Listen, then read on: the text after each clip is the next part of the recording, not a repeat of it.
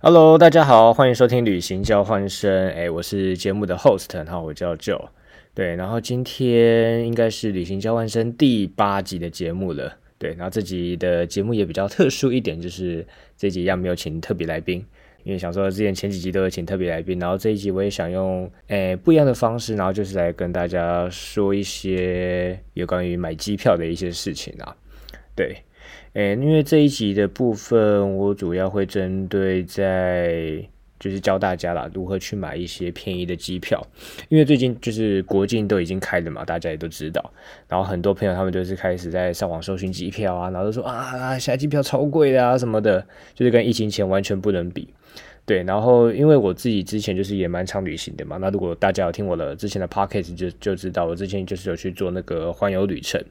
对，然后环游旅程的时候呢，我那时候就是有买了一些机票，然后也归类出一些我觉得可以买便宜机票的一些方法啦。那今天也就是在这里，就是不吝啬将这些方法分享给大家。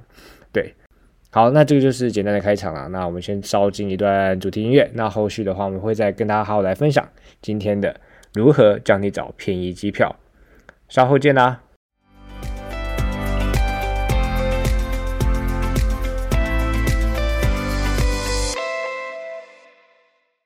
好，那我们再回到节目哦。对，那节目一开始，然后就是想跟大家聊一聊，就是大家都是用什么样的一个网页啊，或者是网站，然后来搜寻机票。那以我来说的话，我最常使用的就是 Sky Scanner。我想说，诶，如果你们是有在旅行的朋友，应该都不陌生啊，因为这个就是现在我认为就是非常强大的一个搜寻机票的一个引擎。那我自己几乎所有的机票吧，然后都是会先透过 Sky Scanner 这个 APP，然后来去。搜寻，那今天的主轴呢，就是会想教大家，哎，要如何用 Sky Scanner 的方式，然后去找到一些便宜的机票。对，然后虽然说找机票的方式就是有非常多种啊，然后我相信大家也都会找机票，可是你找出来的机票，你有可能会觉得说，哎，这个价格并没有到很优，或者是你想说，哎，会有什么方式可以让你的机票再更便宜的？那今天我都会将我过去的经验，然后来跟大家做分享。好，那在教大家就是找机票之前，就是还是有一个小故事想要跟大家分享。对，就是我都有提到说，我在五年前，就是二零一七年的时候，有去做那个环游旅程嘛。然后那时候我在出发之前，我就已经有先把五段的机票都先把它买起来了。那我想让大家猜一下，就是我那一段旅程，就是买了这五段机票，你们觉得用多少钱可以买得到？好。那如果你现在手中有纸笔或者是电脑的话，你可以先记一下我待会所讲的我所购买的飞行的航段，然后你们去猜猜看，说，诶，我到底是用多少钱买齐这五段的机票？好，开始喽！来，第一段从台北飞马来西亚的吉隆坡，好，在第二段从马来西亚的吉隆坡飞往埃及的开罗。好，在第三段是从开罗飞希腊的雅典，然后第四段是从诶捷克的布拉格，然后飞往中国的上海，然后最后一段就是从中国的宁波，然后飞回台湾，就是总共五段的机票。因为这五段机票那时候都是单程单程这样买啦。然后我必须再提醒大家哦，就是这五段的机票中，只有第一段就是从台北飞吉隆坡这一段。是廉价航空，其他的剩余的四段都是传统的航空公司哦。好，那我就给大家三秒钟的时间，你们可以思考一下，这五段机票就是我刚刚讲的，你觉得花多少钱可以把它全部买下来？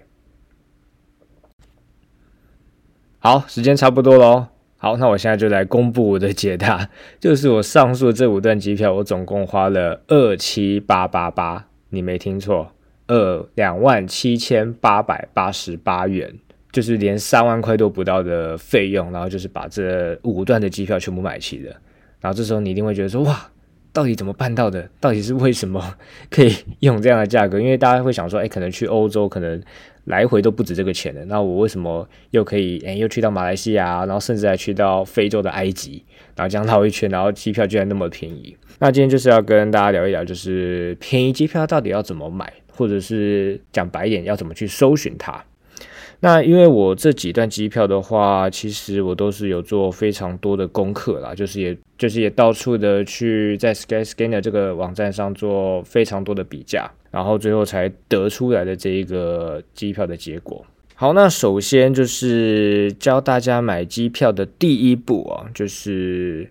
大家很长的在搜寻机票，都是它会有一个明确的目的地，比如说哦，我今天想要去日本的东京，然后它的那个机票搜寻可能就是从哎台北出发，然后东京回来这样子。对，可是我在搜寻机票的话，如果我今天要找一个就是非常便宜的机票的话，我可能不会这么做。呃，在这里就是教大家一个小妙招啊，就是大家知道说，其实 Skyscanner 这个网站，它的目的地是可以不用选的嘛？对，就是如果你今天你不选择目的地的话，它就会把所有，然后从，比如说你今天是要从台北出发好了，那如果你今天没有选一个目的地，它就会把从台北出发，然后依价格排序，把那个目的地的价格这样一一的列出来。然后我就很常用这样的方式，然后来去找说，哎，以我现在这个时间点出发的话。去哪个地方会是最便宜的？可是这当然就是有一个盲点啊，就是说，哎，就是你可能是想去日本，可是日本的机票就相对比较贵。可是我觉得，因为像我这种比较爱旅行的朋友，就是我觉得说，哎，去哪里都没有差。如果大家只是想说，哎，去哪里都没差，然后是想有一个出国的体验，又或是觉得说，嗯，这些地方你也没去过，你都会很想要去体验看看的话，就可以用这样的方式来找一些便宜的机票。对，所以这个就是教大家的第一点，就是你可以用不指定目的地的方式，然后来搜寻到最便宜的机票。好，那接下来第二步骤我会做什么呢？第二步骤我可能就是会一一的去拉时间点，就是诶，我可能可以休假的时间啊，又或者是我可以出发的一个 range，然后我就会开始去拉一个个、一个个的日期。因为会拉日期的部分，就是说，诶，它可能因为大家知道嘛，就是机票的部分，就是它价格是每天都不一样的。那有些时间段的话，它会比较便宜，所以我都会去拉开。诶，可能礼拜一、礼拜二、礼拜三，就是以我想要的日期，然后就去拉拉看，然后看哪一天它显示出来的机票是最便宜。那因为很多的航班，它都并并不是说每天都有飞。比如说，像是飞一些比较冷门的地方，那用这样的方式来找机票，它就有非常大的一个弹性啊。所以说，今天主要来教大家找便宜机票的话，你通常会具备两种的条件。第一个就是说，你的时间是弹性的；然后第二个条件就是说，哎，你可能没什么钱，然后你可以接受去多做一些转机的部分。因为大家都知道，就是机票，如果它真的要很便宜的话，你通常都是要用你的时间然后来去换取你的金钱。就是说，如果你花的时间越多，转机的时间越长，它的机票就有可能会相对的比较便宜。所以说，如果你今天的时间是比较不弹性的话，就是你可能只有这五天可以出门，那你可能就不适用这种方式然后来找寻便宜的机票。好，那通常我会用这种方式，都是比较针对于短期的。就比如说，我今天想要飞一个日本啊，或者是想飞一个泰国、飞一个马来西亚，我就有会我就会用这样的一个方式啊来搜寻机票。那如果是比较长的，如果你是想要去到美国、去到欧洲的话，你用这样子的方式搜寻，呃，不一定会比较好。然后接下来就是要教大家，就是如何，就比如说你今天要想要去一个比较长程的，那长程的机票的话，那如果你时间比较多，你可以接受转机的话，那怎么样来收机票会是比较便宜的方式？呃，我相信如果今天大家想要搜寻一个机票，假如说我今天想要从台北出发，然后飞到法国的戴高乐机场，对你一定都是就是搜寻台北，然后飞往巴黎，然后看哪一个机票是最便宜的，然后就会去订，对不对？可是我会有一个不一样的做法，如果我今天想要把机票在价格再压低的话。这时候我会做什么事呢？我会把我的出发地设置为戴高乐机场，然后目的地就是不指定，就一样用刚刚我那个方式，就是指定世界任何一个地方。那我为什么会这样做呢？我会这样做的原因就是想说，诶，我想要知道就是从戴高乐出发，它飞往哪一些地方是比较便宜的。那假如说，诶，我从搜寻戴高乐往回推，然后发现说，诶。其实飞土耳其的机票还蛮便宜的，那我就会去稍微看一下，从从戴高乐飞往土耳其的机票，那我再回推用土耳其的这个当做起始点，然后看它如果从土耳其的伊斯坦堡出发飞往戴高乐的话，会需要多少钱？而我为什么会用这样的一个方式呢？就是说，如果你今天目的地你直接是台北，然后飞法国的戴高乐，它中间不一定会出现伊斯坦堡的这个转机点。Even 它有出现，可是它的价格可能就跟我自己查到的可能会有一些不一样。而有一个原因，就是因为诶 Skyscanner 它有一个机制，就是说它好像不会秀太过于长，就是可能超过两天的那个转机时间。对，那我我用这种搜寻方式的话，我的时间就很弹性，因为我可能可以在土耳其待个三天，然后等到它有便宜机票的时候，我再飞。那我很多的机票都是这样搜寻来的，就是我可能时间很弹性，然后想说，诶，那我可以刚好就是趁转机的时候，然后可能去外面玩一玩啊，这样子。然后我可能就会会用这种方式来订机票，像我从台北要飞那个埃及的时候就是这样子，就我先飞那个吉隆坡嘛，对，然后在吉隆坡我那时候待了五天，五天之后我发现说，哎，有一个便宜的机票，就是可以去开罗这样子，所以那时候就是在马来西亚待了五天，所以说这个这个事情就是真的。如果你时间比较固定的人，就是比较没有办法做这样的事情啊。可是如果你今天时间非常弹性的话，我觉得这也是一个你可以操作的一个方式，就是你可以在当地停留的久一点，就是在你的转机地停留久一点，那也可以顺便去，诶，可能我也没有去过土耳其的伊斯坦堡，然后你可以在那里晃晃个两三天，我觉得对旅程来说，它都是一个蛮加分的事情啊。好，那这就是我买机票的一些小配博啦。如果你今天是要买长程机票的话，你用这样的方式是蛮 OK 的。对，就是以转机点的方式，这个步骤就是我们要去找它最合适的转机点。那接下来我会教大家一步，就是说，诶，如果今天转机点就是除了转机点之外，你还有哪些方式可以来去买到便宜的机票？诶，因为我在这里必须跟大家说，就是我现在买机票，我都会用单程单程的方式买。因为我觉得它的操作会比较弹性。那我觉得这部分的话，接下来教大家就是，你不一定要在同一个目的地进出。诶，大家懂我意思吗？就假如说我今天想要从台北飞往英国好了，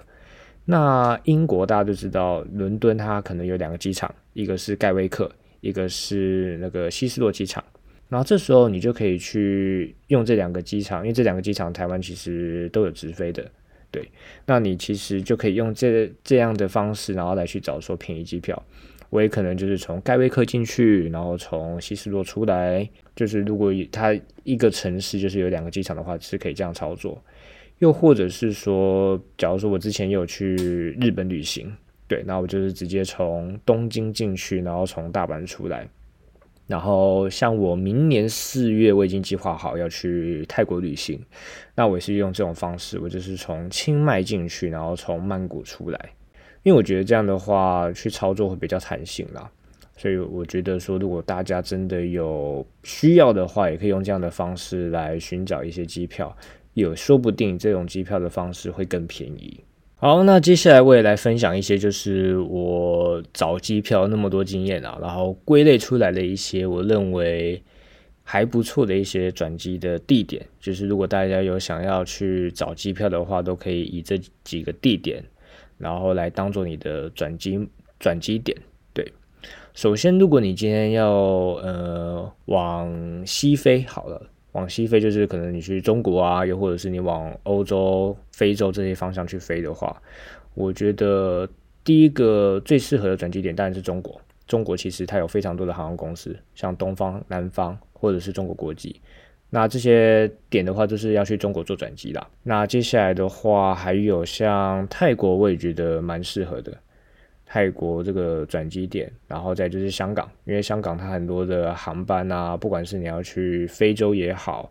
像如果你是可能想要去肯尼亚的话，那就有直接从香港飞奈洛比的班机。然后像欧洲也，香港这个地方也蛮多航点的。然后接下来就是我觉得杜拜跟土耳其的伊斯坦堡这两个都是蛮不错的一个中继的转机点。就是你可以先飞到土耳其，或者是先飞到杜拜，然后再搭当地的飞机，然后再飞往到欧洲啊，可能或者是非洲的一些城市。那如果你今天是要往南的话，就是你可能想要去个纽西兰啊，又或是去个澳洲马尔蒂夫之类的，那我觉得吉隆坡，然后跟新加坡这两个那个就是会不错的转机点，就是它航班第一个它航班多。然后第二个就是说，它可以选择的它可以选择的航空公司也多，就是你会在你的转机的弹性上又更多了。那如果你今天是想要往东边，就是可能去美国啊，或者是去南美洲这一块的话，那大家就是可以选择，哎，可能可以去韩国啊，或者是去个日本，然后做转机，然后再飞往美国或者是其他地方这样子。那当然，这是我自己归类出来的一些点啊。那如果大家有不错的点的话，也可以再推荐给我，我们就彼此就是互相的学习嘛，对不对？好，那接下来还是跟大家讲一下，如果就是如果你今天在从事找机票啊，然后你想要有看到一些不错的转机点，然后你想要去转机的话，我还是必须提醒大家，请大家务必注意说那个地方它是否会需要签证。又或者是它可以停留的时间到底是多长？因为这个都会影响到你可不可以顺利的去做一些转机的部分。因为像我去之前吧，就是从就是飞埃及的时候，就是我从吉隆坡然后飞到埃及，我中间其实有去那个沙地阿拉伯的吉达，对，吉达它算是沙地阿拉伯第二大城吧。它就是很临近那个麦加圣城，所以那个地方也算是一个蛮重要的阿拉伯枢纽之一。对，然后那时候就就说要去那边转机，对，然后其实我出发之前，我其实都蛮忐忑的啦。那我也知道说，哎，其实台湾跟沙地阿拉伯并没有直接的那些类似像观光签证的地方，所以我那时候就有直接打电话去那个沙地阿拉伯可能驻台湾的那个那个大使馆，然后直接问他说，哎，那如果我今天就是要飞到那个沙地阿拉伯，我可以转机的时间到底是多长？然后他就回答我说：“哦，你就是如果你没有出境的话，你可以在那里待十二个小时。”对，然后就是这样子，所以我那时候就是才选择了那个沙地阿拉伯作为作为我的转机点。所以说，这也还是提醒大家，就是如果你真的有看到一些不错的航点，可是那个地方你可能比较少听过，就是你可能会稍微注意一下那边会不会有一些相关签证的问题啊。因为我知道，其实蛮多都可能会去，呃，阿拉伯地区是一个，如果你今天要飞欧洲的话，阿拉伯地区是一个蛮不错的一个转机点。然后再来印度，我觉得它也算是一个不错的转机点。就是如果你今天要飞非洲的一些地方的话，它其实也是都有飞的。那印度我就不太知道说会不会有一些转机的一些条件啊，又或者是它会不会有一些限制在这样子，所以。那因为这些限制的话，它可能会依照时间的那个迭代，就是可能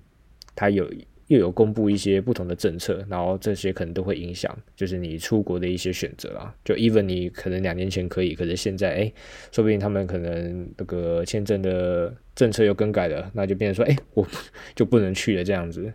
所以说这部分真的是非常非常重要的，就是如果有大家大家有在做转机的话，请大家好不好务必一定要注意你这些地方的签证。的问题。好，那最后想要再分享给大家，就是说，哎，因为很蛮多人都会他们都会问我说，哎，你都是在哪里买机票的？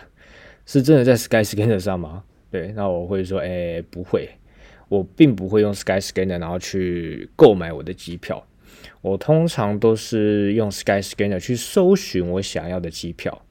然后我再去可能航空公司，我我。我比较喜欢用航空公司啊，然后来去做订票的一些动作。那如果大家有可能，呃，比较 prefer 像用旅行社的方式啊，就可能透过雄狮啊，或者是其他一些旅行社的通路去买票，我也是没意见。可是如果大家通常要直接在 Skyscanner 买票的话，就是有几个还是必须要注意的地方啦。就是 Skyscanner，它是收集可能各大的一些通路的它有的一些票价，然后来去进行比对嘛。所以说，如果你今天直接从 Skyscanner 的这个网站，可能连到一个 maybe 可能中国或者是 whatever 哪里的一间旅行社，然后去做订票，对，然后我自己会觉得说这样的方式有一点不安全啦。就是我对于机票这种东西，我可能还是会用我比较喜欢或者是我比较认为安全的方式，然后来去进行。然后我也之前有用过这样的一个方式，就是你在 Skyscanner 上面看到一个金额，然后可能跟你说，哦，你从这家旅行社订是最便宜的。好，那我就去点了，然后一点进去之后呢，我也真的连到那个网站。可是当我要付款的时候呢，它就会有一些额外的费用会要你会要你支付，对。就比如说，哎，你什么是不是要保险啊？又或者是这个票啊怎么的？然后可能还要再 charge 一些费用。那我觉得这样的话，会让我觉得我心里就觉得不太舒服啦。那如那如果你今天去航空公司订票的话，可能就比较不会有这样的一个问题。那如果你今天机票你出的问题的话，你也可以直接向航空公司反映。可是如果你今天是跟一个你可能不认识的一个海外旅行社订好了，你到时候如果你这机票真的有出问题的话，你不一定可以找到诶当地的一些窗口，所以这部分还是就是提醒大家啦，就是虽然说大家可能都很喜欢买便宜机票，可是通常这种东西，我觉得还是用最安心、最保险的方式，然后来去购买还是比较好吧，要不然你最后可能连国都没办法出去的，对不对？好，那最后还有一个大家比较常问的就是说，哎，机票到底什么时候买会比较便宜？这个我就比较难去回复大家了，因为我觉得机票这种东西你要每天的去看，因为它每天的价格可能都会不一样。对，因为大家都知道机票它其实蛮复杂的，就是它有不同的票种，对，然后可能有一些促销票啊，然后不可取消什么的，就是它在票规上每一张票都有不同的票规。然后它的年限可能也不同，就是它可能这张票是只有十四天票，有些是半年票、年票这样子，对，所以这部分的话就比较难去跟大大家做总结啦。可是我觉得说，如果你今天看到一张票，你觉得便宜的话，那我觉得你就可以买吧，对。可是这个部分就是会需要你经年累月的一些经验啊，就比如说，我觉得，哎，从台北飞东京好了。五千块以下，我就觉得哇，真的是超便宜，我可能就会手刀的立马买。那如果今天今天是超过一万块的话，我可能就会稍微考虑一下。就是这种买机票，然后对每一个目的地的一些价格的跟，就是对一些目的地价格的敏敏感度是需要去训练的啦，就跟 看股票的一些现形啊或者价格一样嘛，对不对？所以这个地方就如果大家有兴趣的话，就是可以多多钻研这一块啦。那说不定也可以理出你自己的一个标准，这样子。好，那今天的节目就比较短了，就是只是跟大家分享一下，就是我就是旅行了这么多年，然后因为最近国境也开了，然后想要跟大家聊一下，哎，我到底都是怎么买机票的。那我也是希望说，大家对今天的节目的都会有收获，好不好？对，那我也是希望说，哎，大家就是可以在。在这段时间，然后可以去多多看看一些国外的机票啦，对，然后也说不定可以真的找到一些比较便宜的机票，然后去旅行，好不好？这样大家都开心嘛，对不对？我帮你省钱，对，那你帮我多多推广，说，哎，我觉得就他讲的不错哦，那那我买到一些很便宜的机票，好，OK，我好了，我只是说说的啦，我还是希望说大家都可以，